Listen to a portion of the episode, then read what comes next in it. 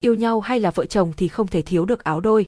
Áo cặp tình nhân không chỉ thể hiện sự gắn kết, tình cảm của hai dành cho nhau, nó còn thể hiện sự song hành, cùng nhau làm mọi, nhớ đến nhau. Nhiều cặp đôi dường như nghiện mặc đồ đôi với nhau, họ thích mặc cùng, dùng cùng những vật dụng đơn giản thường ngày như áo đôi, điện thoại đôi hay đơn giản là nhẫn đôi.